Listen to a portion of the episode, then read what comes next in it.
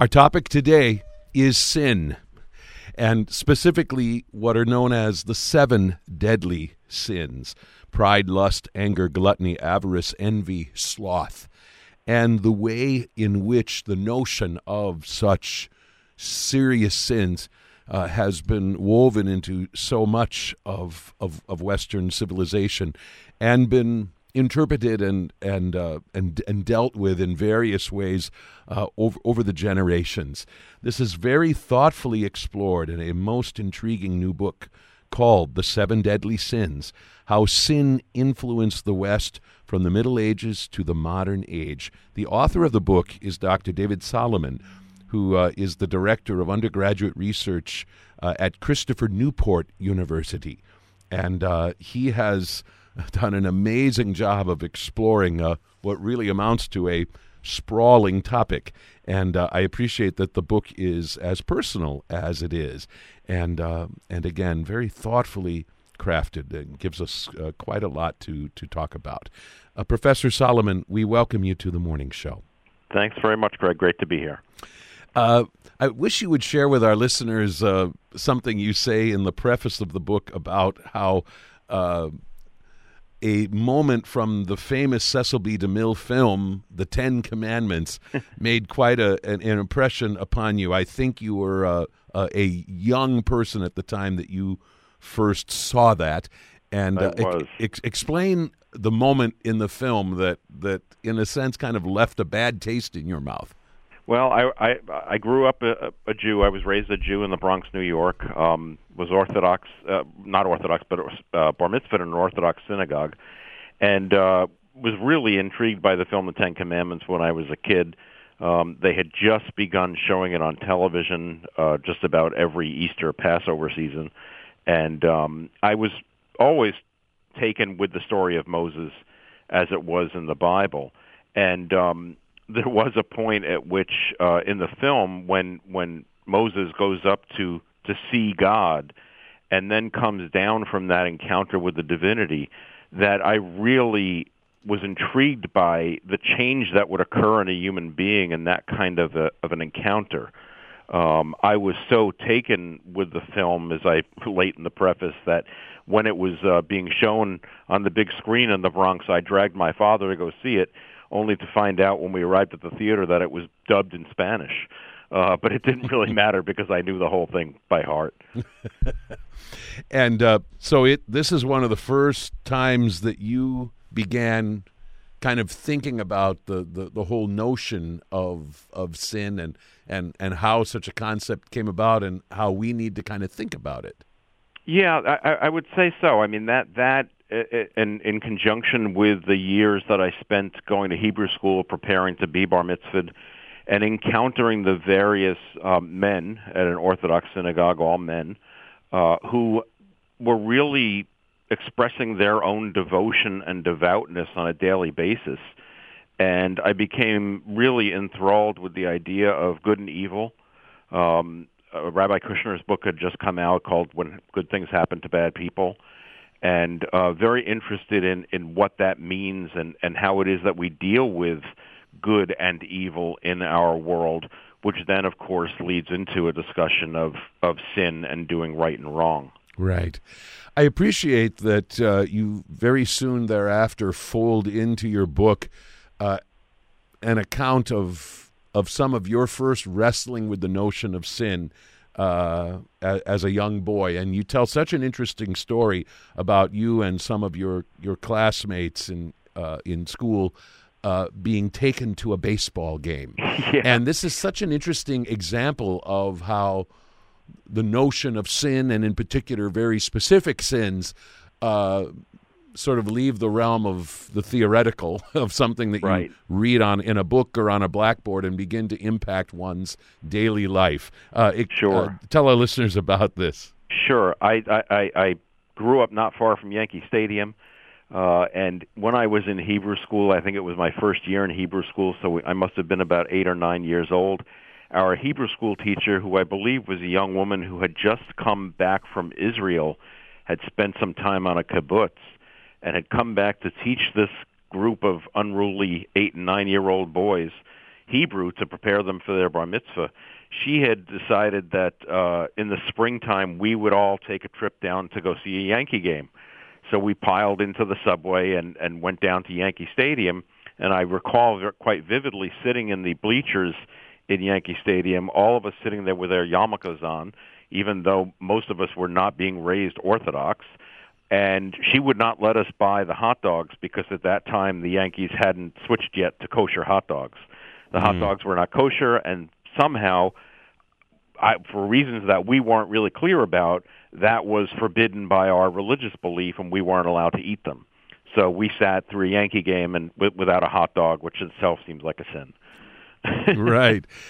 A few pages later, you mention what would we'd say is is is a more serious encounter that you had with a, a very old man, maybe eighty years yeah. old, and and this, in a sense, was a, a much had a much more vivid impact on you in terms of trying to come to grips with you know, what is this notion of sin and and why are we called to do certain things that uh, at a glance might not necessarily make sense or might not necessarily uh, command the kind of devotion that this elderly man was giving it uh, giving to it. Uh, explain to our listeners this really poignant scene. Well, I, I, I would go to Hebrew school every day after public school, um, from about three thirty until sundown, and uh, each day before we left, at the end of the day, the uh, men were coming in for evening prayers. And there was one man in particular um, to whom you refer, and I talk about this in the book in, in detail. Um, as I say, he must have been about probably 80 years old, and he was a hunchback. Um, I didn't know him. Um, I don't know his name to this day. I don't know that I ever even said anything to him. Um, but it, in the Jewish religion, there is a, a practice when one enters a home of uh, kissing a mezuzah, which is a small um, icon which is posted on the door frame. Uh, it has a scroll in it with some some text from the Old Testament in it, and it is posted on the. It is nailed to the door frame about three quarters of the way up the door frame, and this uh, man who would come in every day would stand in the door frame and spend perhaps 20 minutes um, reaching his hand up the frame of the door little by little until he could reach the mezuzah so that he could touch it and kiss it with his with his uh, with his lips to his hand, to his fingers. Um, I was just taken by this and seeing this every day that this man would go through this uh, for as I say, maybe 20 minutes in order to complete this ritual, which was obviously integral to his own belief system. Um, and I, I took that away from me as a, as an example, as an early example in my life of someone who was particularly devout um, and particularly interested in following the rituals of his beliefs.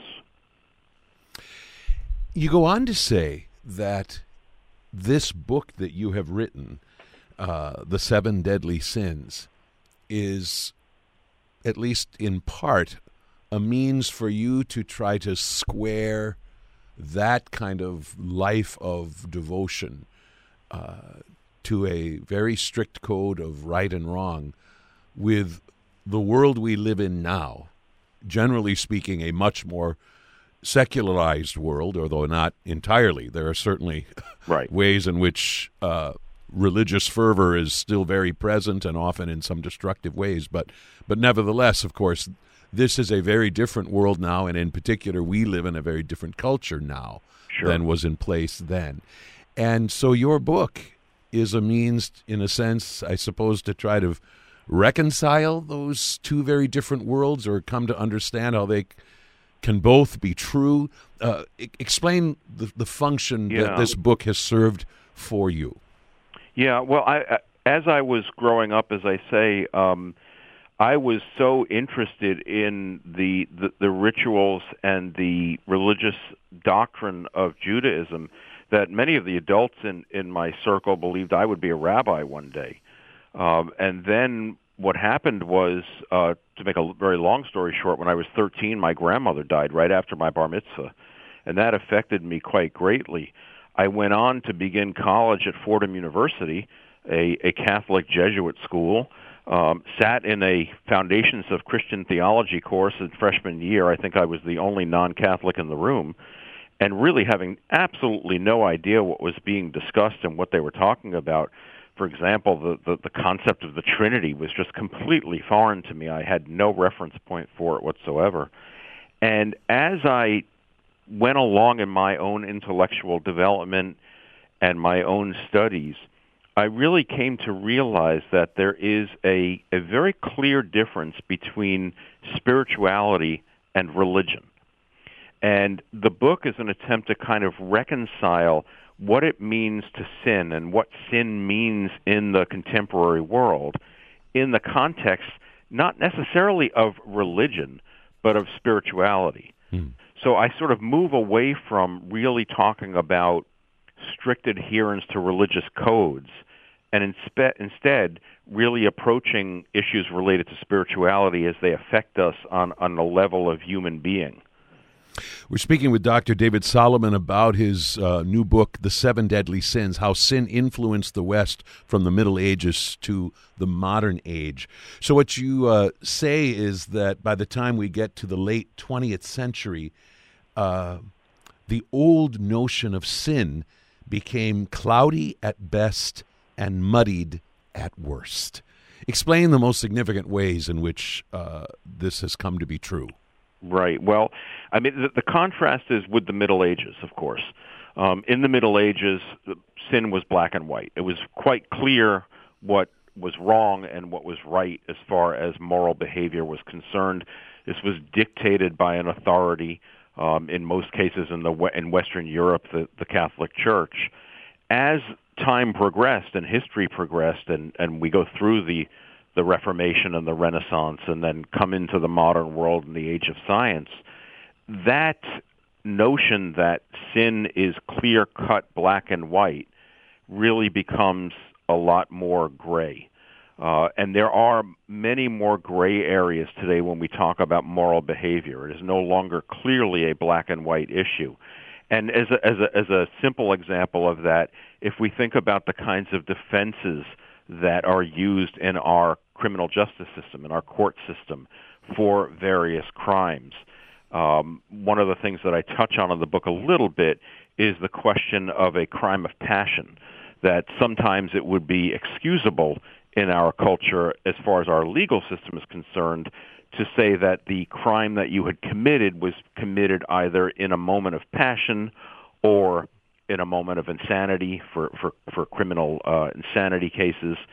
And oftentimes what that has done is it has really shaken us of our notions of responsibility for our own behavior. Hmm. Um, it allows us to be a lot more uh, blame uh, prone and shifting that blame onto others or other behavior. It's one of the dangerous things with the idea that, and I, at one point when I was working on the book, I became interested in the idea that maybe sin is just evolutionary. It's just part of who we are as human beings.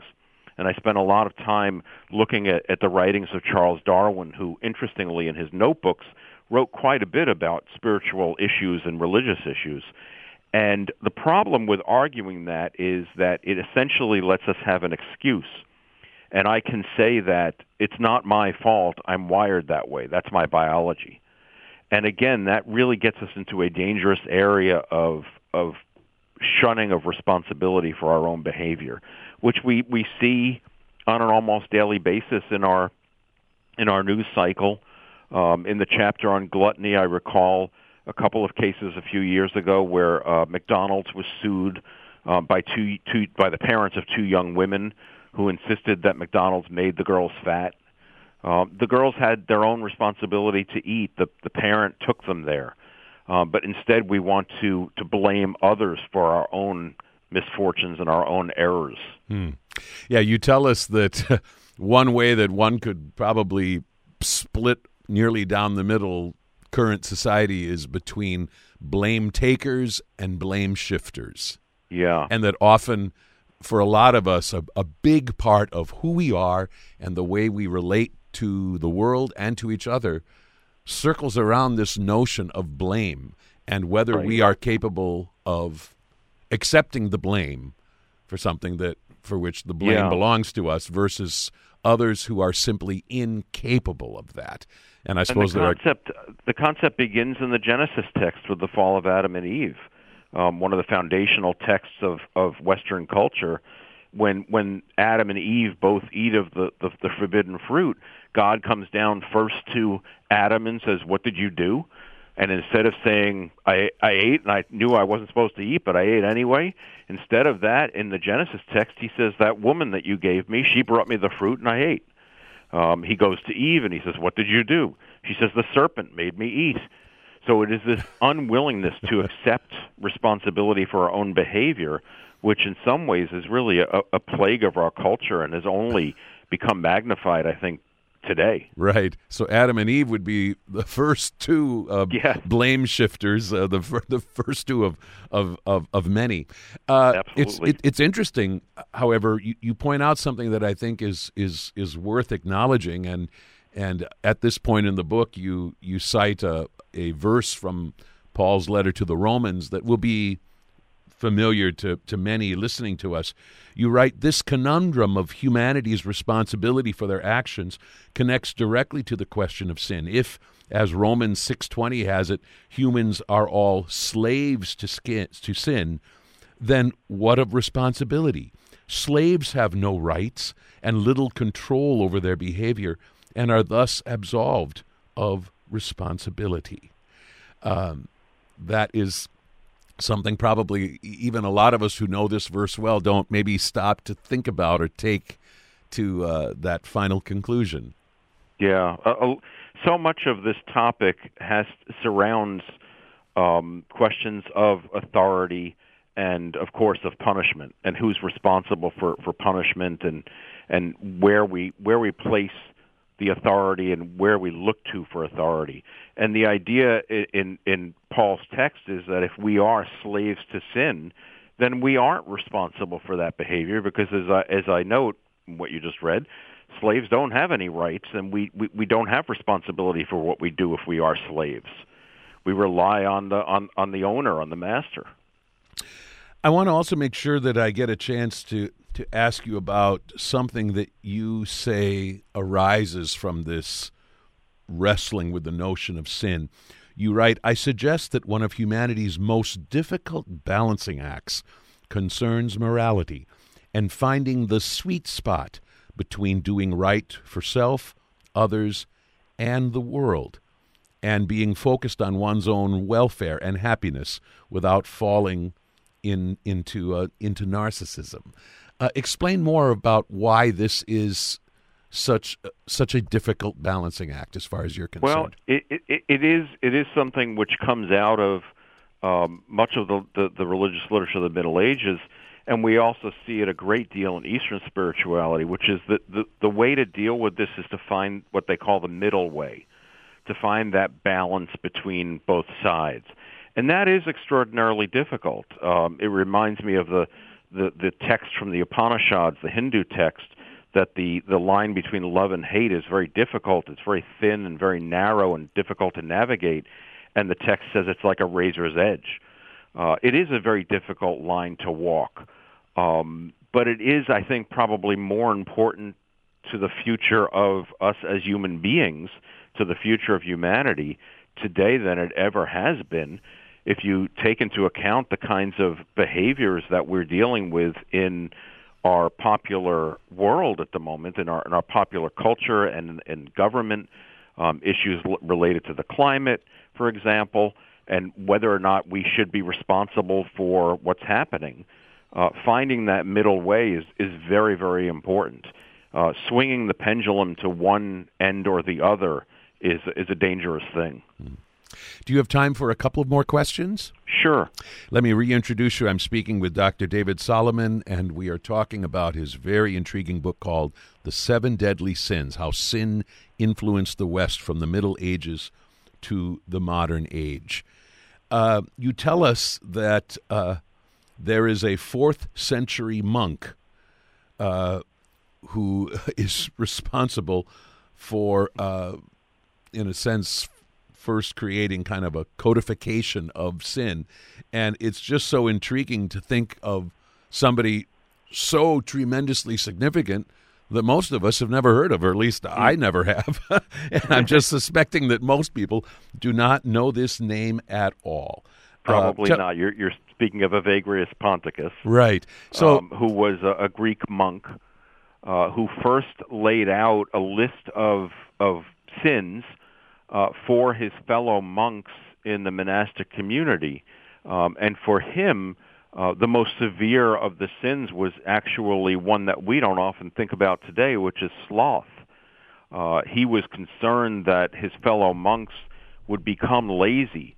And the reason why that was so dangerous to him was because it would lead, it would be a gateway, if you will, to other sins. Particularly, he was concerned that if one became lazy, you would begin to not pray, not con- not continue to fulfill your duties at the monastery, not commit to the monastic hours the way that one needed to. Um, it's interesting that, of course, in contemporary life, we don't think about this very much as a sin. Uh, I think I opened that chapter on, on sloth by relating a story about my father, who I remember in the, I think it was the late 1960s, was pulled over on the New York State Thruway for driving too slowly. And I always wondered, how could that possibly be a bad thing? um, but sloth today has really kind of transformed into more a sense of listlessness than laziness. It's uh, what my students would call having a case of the blahs. Uh, for many people, it often bridges over into discussions about melancholy and depression. Uh, Evagrius called sloth the noonday demon, taking the, the phrase from the New Testament. Uh, and in fact, a couple of years ago, Andrew Solomon wrote quite a good book about depression and melancholy that he called the noonday demon. It's called the noonday demon because the idea is that after lunch, of course, you we, we all sort of have a, a carb high and you want to take a nap, um, and it, you're given to a kind of laziness in that mid afternoon when we fall into that little slump. he actually listed eight sins. He did. Uh, explain why there are eight rather than the seven deadly sins with which we are so familiar. And uh, I mean, otherwise, is it those seven deadly sins plus one that is not part of the more famous list?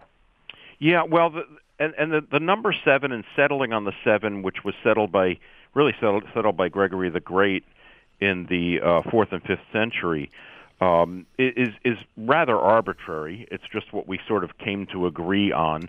But yes, Evagrius had eight, and he doesn't even call them uh, sins per se.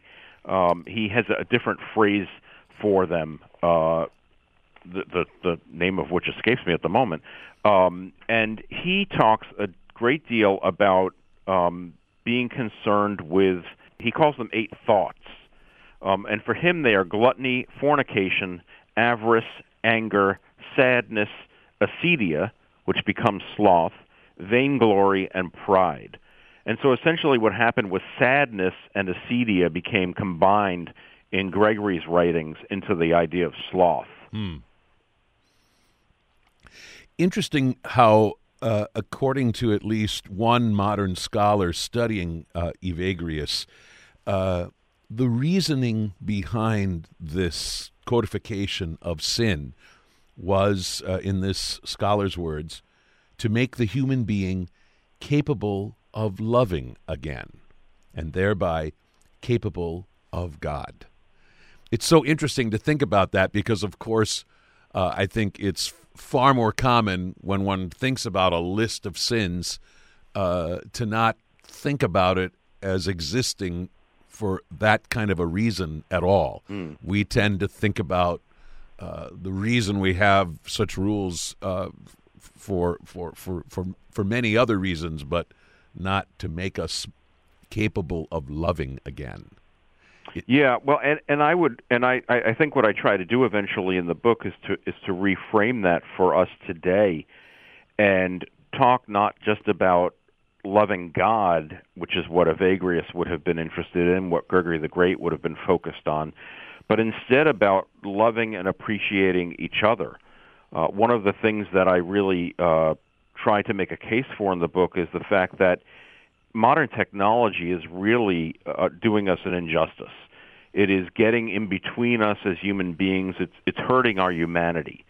And so many of the sins and the, the modern examples that I give for them in the book relate to things related to technology. For example, envy.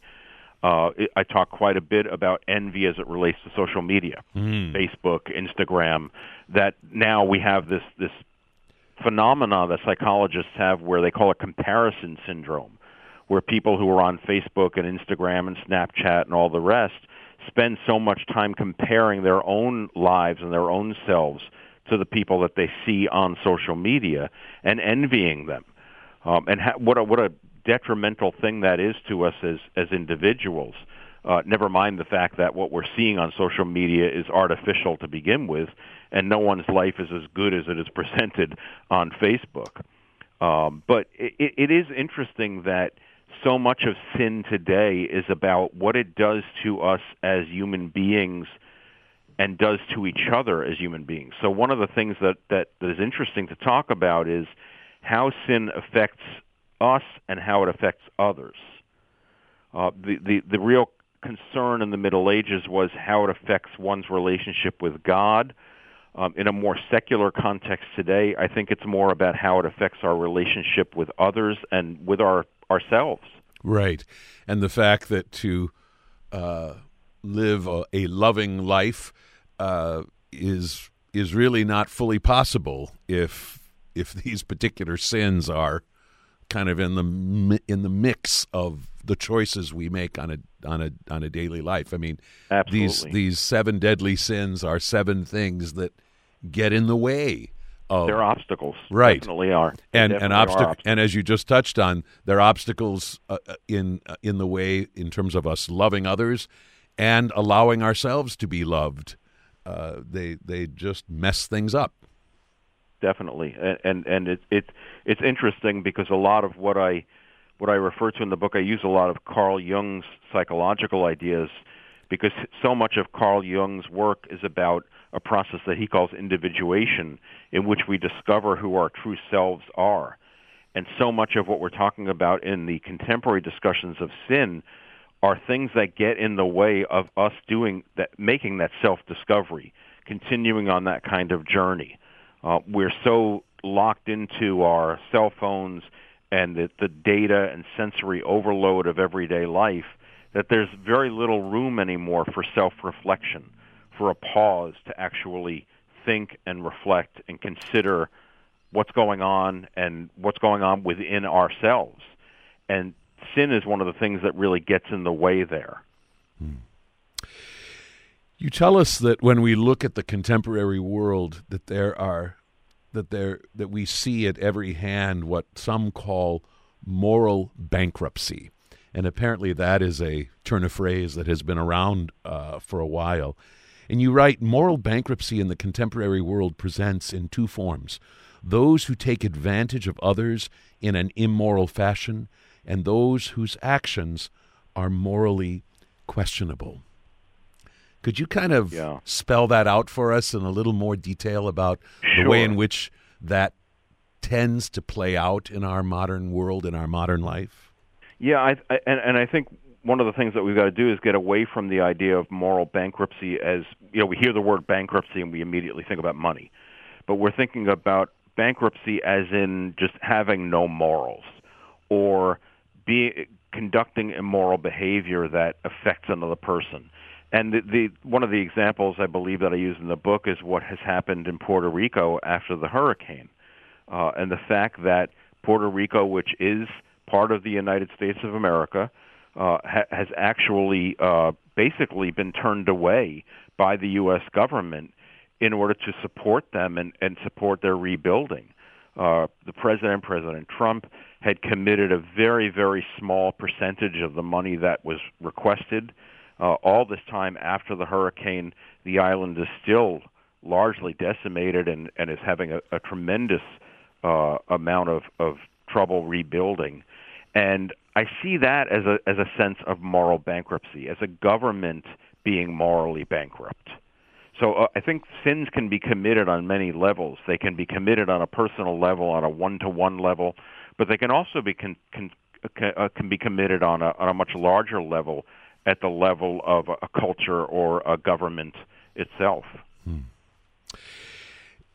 Your book goes through each of the seven deadly sins, and I think you're quite right when you say most of us can toss off the phrase seven deadly yeah. sins but not be able to name those seven deadly sins, right. which says something right there. But uh, again, to reiterate them pride, lust, anger, gluttony, avarice, envy, sloth. Explain to our listeners the order in which we explore these. I mean, the order in which you explore these seven yeah. deadly sins. It is not by chance. Well, no. I mean, usually um, in, in just about every schema of, of sin, pride comes first. Um, in fact, in, in the Middle Ages, it was often depicted um, in, in a visual as a tree of vices, and pride was at the root of it, with Adam and Eve committing the first sin, which was the sin of pride. The Genesis text tells us that they wanted to be like God, and pride is about wanting to be better than you really are or bigger than you really are. And so pride is really where, where we start. Um, I moved on in the text, then going in, in a rather um, hodgepodgey order, to be honest. Um, I moved on to them as they seemed important to me in our culture. Uh, pride seemed to be the most significant one still, um, and more so in the sense of narcissism. Uh, there was a, a terrific study that was published in the 1980s by Christopher Lasch, the sociologist, called The Culture of Narcissism. And he has since died, and I, I, I often wonder what he would think about our world today, where people are obsessed with their own image. Um, I went to a ball game a couple of weeks ago and was amazed at the people sitting in the stands with their cell phones taking selfies throughout the entire game. They never watched the game. Uh, they were just completely obsessed with their own image. Hmm. Uh, I also found it intriguing that between after a after a play is is is uh, is replayed on TV, we see it at home. Well, they replay the plays now in the ballpark on the big screen, and I was really taken by the fact that most of the players on the field turn around to watch themselves on the big screen uh, and watch the replay. Now, I know some of that may be in order to to to better hone their skills so they can see what happened but sitting there in the stands as I was, having just written this book, it just struck me as being a, a rather narcissistic behavior. Right, and and at one uh, point in this chapter, you also say uh, for millennials who have been consistently coached about self-esteem, mm. pride is a positive. One can never have too much pride. so, right. so it. Yeah, it, I mean, I, I wrestle with this myself. I have a 16-year-old daughter, and uh, you know, I, when I find myself saying, "Well, you really need to be proud of your of yourself, proud of what you did," and I think, "Well, wait a minute, is that a good thing?"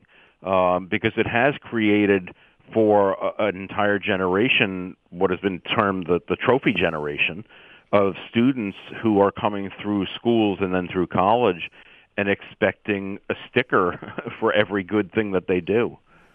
Right. And you pose in this quest in this chapter about pride, I think what is a really intriguing question, which is we have to wonder if it is possible to be a self without pride. Yeah. Uh, how do we untie the, the whole notion of pride without a solid sense of self, of self worth, of, of of who we are?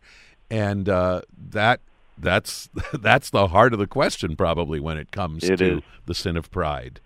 It, it definitely is, and I, I think one of the the problems that people run into is the pride comes before the exploration of self, whereas it really needs to work the other way around. One needs to have a better understanding of who they are as a self, who I am as a human being. Before then, I can start to look outside and look at how the world interacts with me. Um, it, it, it, it's again part of the Jungian journey and part of the, the journey of human beings that we discover who we are. And if we ignore that, nothing good can come from ignoring that. Mm. Um, and we, we tend to do that too often today. Again, partially due to the to the, the incredibly high speed at which modern life occurs. Right.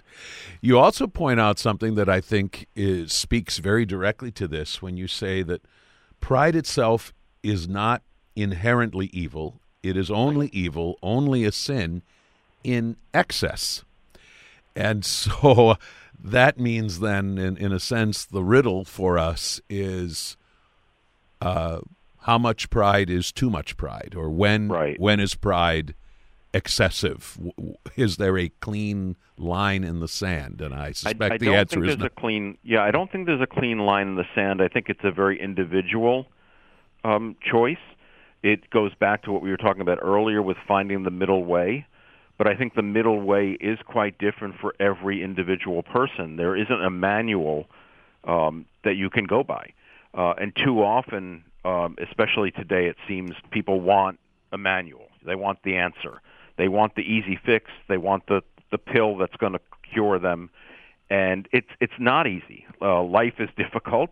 Um, the journey is difficult, and um, the sooner that that people understand that, the better off that they will be. I mean, I often tell my students who are so obsessed with getting to graduation so that they can go out and, and get a job that it is a marathon. It's not a sprint.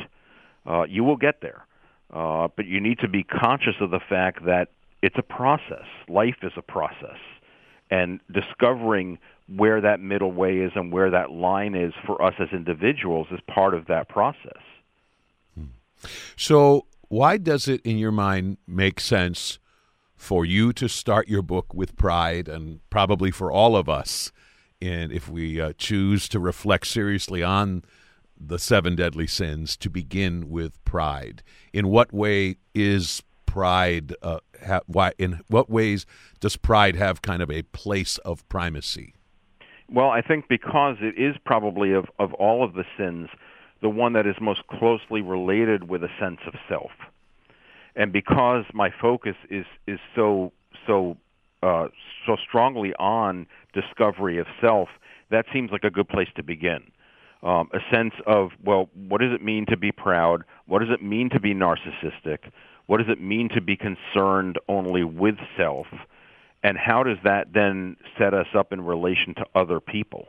Because then the other sins that follow from that lust, anger, gluttony, avarice, envy, and sloth are much more about how we relate to others than they are about just relating to ourselves. Hmm. Pride is the one that really is the focus on us. Right.